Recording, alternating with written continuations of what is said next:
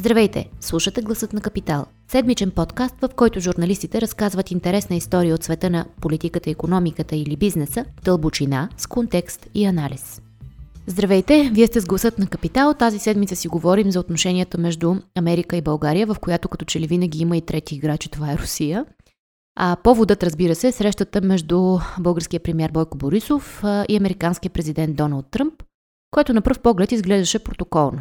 Изглеждаше като визита, на която Борисов просто ще получи благодарности за закупените изтребители Ф шестнайсет, но след срещата стана ясно, че тя всъщност е имала доста по-големи цели и днес тук с нас е Алексей Лазаров, който е управляващ редактор в Капитал и се надявам да може да ни разкаже какви са били тези по-големи цели. Алекс, здравей! Здравейте! К- защо на пръв поглед изглеждаше, че нищо важно няма да си кажат, а след това се оказа, че не е съвсем така?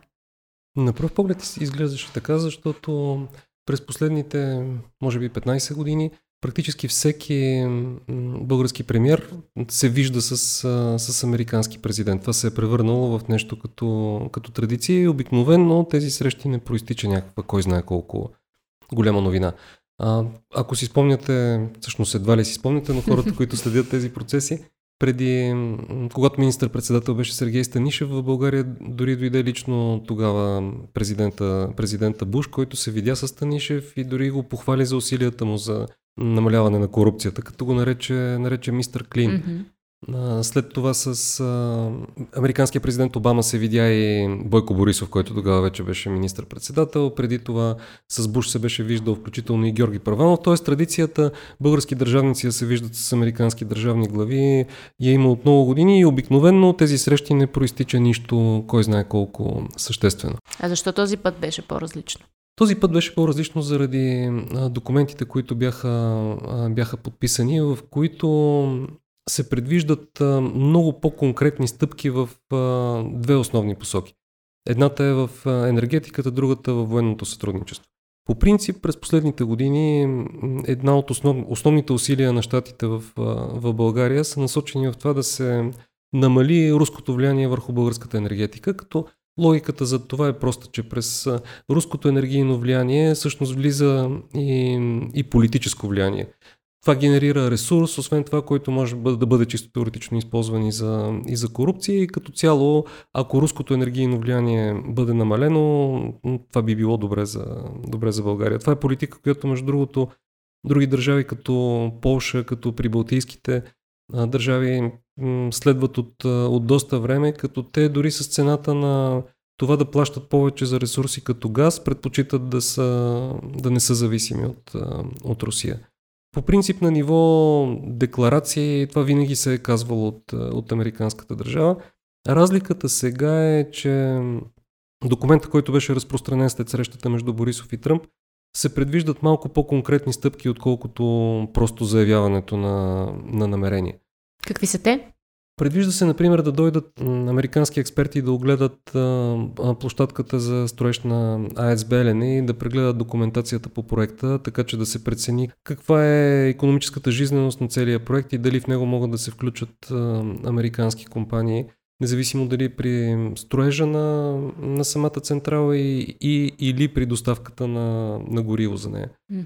А другото, което, което се предвижда е да м- започне процедура по това да се прецени дали американско ядрено гориво може да се доставя до, до АЕЦ Козлодуй, което е м- освен газа е другия сериозен инструмент, другия сериозен начин, по който пристига руско влияние в, в България. А, това нещо, м- въпросът от техническа гледна точка е много деликатен, защото самите производители на, на реакторите, на руските държавни компании естествено казват, че не може друг да доставя ядрено гориво. В същото време в а, Украина техните атомни централи вече използват американско ядрено гориво, правят се тестове и в Чехия, т.е. това нещо технически е, е, е възможно. А това са само заявени намерения или ще се случат? Това е по, по-специфичната част. Това е, заявява се началото на процеси. Mm-hmm. Те, дали те ще се случат или не, зависи от а, това колко активно ще бъде българското правителство. Тоест, чисто теоретично е възможно м- те да потънат в а, бюрокрация и нежелание да бъдат, а, да бъдат свършени, но при всички положения началото им е някаква разлика от а, Нещо, което прави различно това посещение, сравнено с, с други подобни през миналите години. А ние знаем ли какъв е бил дневният ред на самия Борисов на тази среща? Тоест, той е отишъл да изслуша тези предложения на американците или да защити някакви други наши от, интереси, проекти? От самите документи и от изявленията на Борисов можем да направим един малко по, по-различен извод. И то е, че Борисов е отишъл в щатите с идеята да, да защити проекта за АЕЦ Белене и изграждането на продължението на газопровода Турски поток през, през България, като най-общо казано той се опитва да защити руските енергийни проекти в България, като на това е било отделена доста голяма част от, от самата среща. Тя е продължила около петдесет минути, като от тях по думите на Борисов поне петнайсет са били отделени на, на АЕЦ Белене, което е означава, че той е сложил доста сериозен акцент върху, върху този, този проект. А самия той каза след края на срещата, че много хора са очаквали ние да получим много нета от, а, при срещата в Белия дом, а именно да не строим Белене, да не строим продължението на Турски поток, но всъщност той успял да се договори всичко това да продължи без никакъв проблем.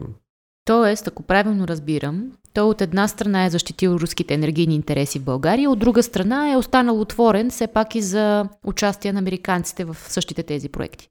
Да, според мен това, което той е направил е да гарантира м- своя собствен интерес, да го кажем интереса на, на ГЕРБ и правителството в, в това нещо, което е да има големи инфраструктурни проекти. ГЕРБ по принцип от началото на мандата си харесва изключително много да харчи много милиарди на куп. И според мен, ако погледнем а, неговите действия по този начин, би било, можем лесно да ги обясним с, с това, а не с толкова с а, това, че, например, той се опитва да защити руските енергийни интереси в, в България. Може да има съвпадение, но неговият интерес по-скоро е да се случат големите проекти. А в сферата на отбраната какво предвижда това споразумение или този документ?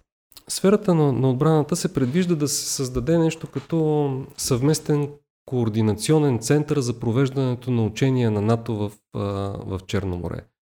Сега това е интересен сюжет в контекста на един много по-голям дебат, но а, това, което е важно е, че в принцип преди срещата имаше, имаше очакване, че на нея ще бъде обявено нещо като създаването на едва ли не съюзническа военна база в, в България, каквито искания, между другото, е, е имало. Такава база има в, в Румъния, например. Позицията на българския премиер е през последните години е много категорична, че такова нещо не трябва да има в, в България, като според мен основната причина е да не се ядоса Русия и да не се наруши възможността да се изградят, да се построят тези проекти, за които говорихме преди малко. Но създаването на общ координационен център е нещо като компромисен вариант, който той се опитва да направи. Хем да изпълни някакъв, да отговори на някакъв вид натиск, да има съвместно военно съоръжение, хем това да не е точно база. А каква е разликата е... между база и координационен център? Разликата е, че базата е физически място, което, което има войници. Случая войници и кораби. Mm-hmm. Да. Между другото, по същия начин е формулиран и, и въпроса с а, двете де-факто в момента Америка, американски военни бази в България, в а, Ново село и където и да беше другата, не си спомням в момента. Те не се водят официално американски военни бази, а са съоръжения за съвместно военно ползване или някакъв подобен ефемизъм. Те де-факто са американски военни бази. Сега с координационния център няма да бъде де-факто, де-факто база. Той ще бъде нещо като щаб, няколко, няколко стаи, които, към които може би ще има и технически съоръжения, в които ще постъпват а, данни от радарите на вероятно Румъния, България, предстои да се види дали и Турция, това е, това е интересен въпрос, които ще отиват в Централното командване на НАТО и ще позволяват да се извършва някакво по-добро а, планиране. Добре, а темите свободата на медиите и корупцията така бяха подхвърлени в официалните изявления след срещата. Били ли са те част от по-голям разговор за затворените врати или не знаем? Сега Бойко Борисов е противоречив. Участници, българските участници в срещата, с които ние говорихме, казват, че тези теми не са били повдигани mm-hmm. м- на сериозно. А самия Бойко Борисов а, също каза, че темата за корупцията не е била разискване в една част от своето изказване. В друга каза, че когато е била поставена темата за корупцията, това се случило в контекста на м- случая с а, обвинение в шпионаж шеф на движение Русофили, който беше пуснат от съда да отиде в Москва да си вземе орден от, от Путин.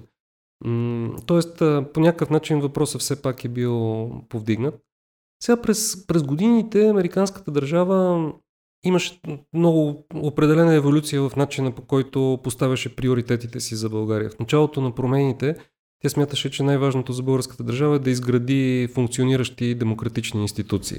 В, а, на малко по-късен етап се появи, когато се разрасна и корупцията, се появи и темата за, за корупцията. Когато започнаха да се появяват проблеми със свободата на медиите, съответно и тя се превърна в приоритет. Сега това, което видяхме на тази среща, е, че тези въпроси бяха повдигнати, но те остават по-скоро на заден план.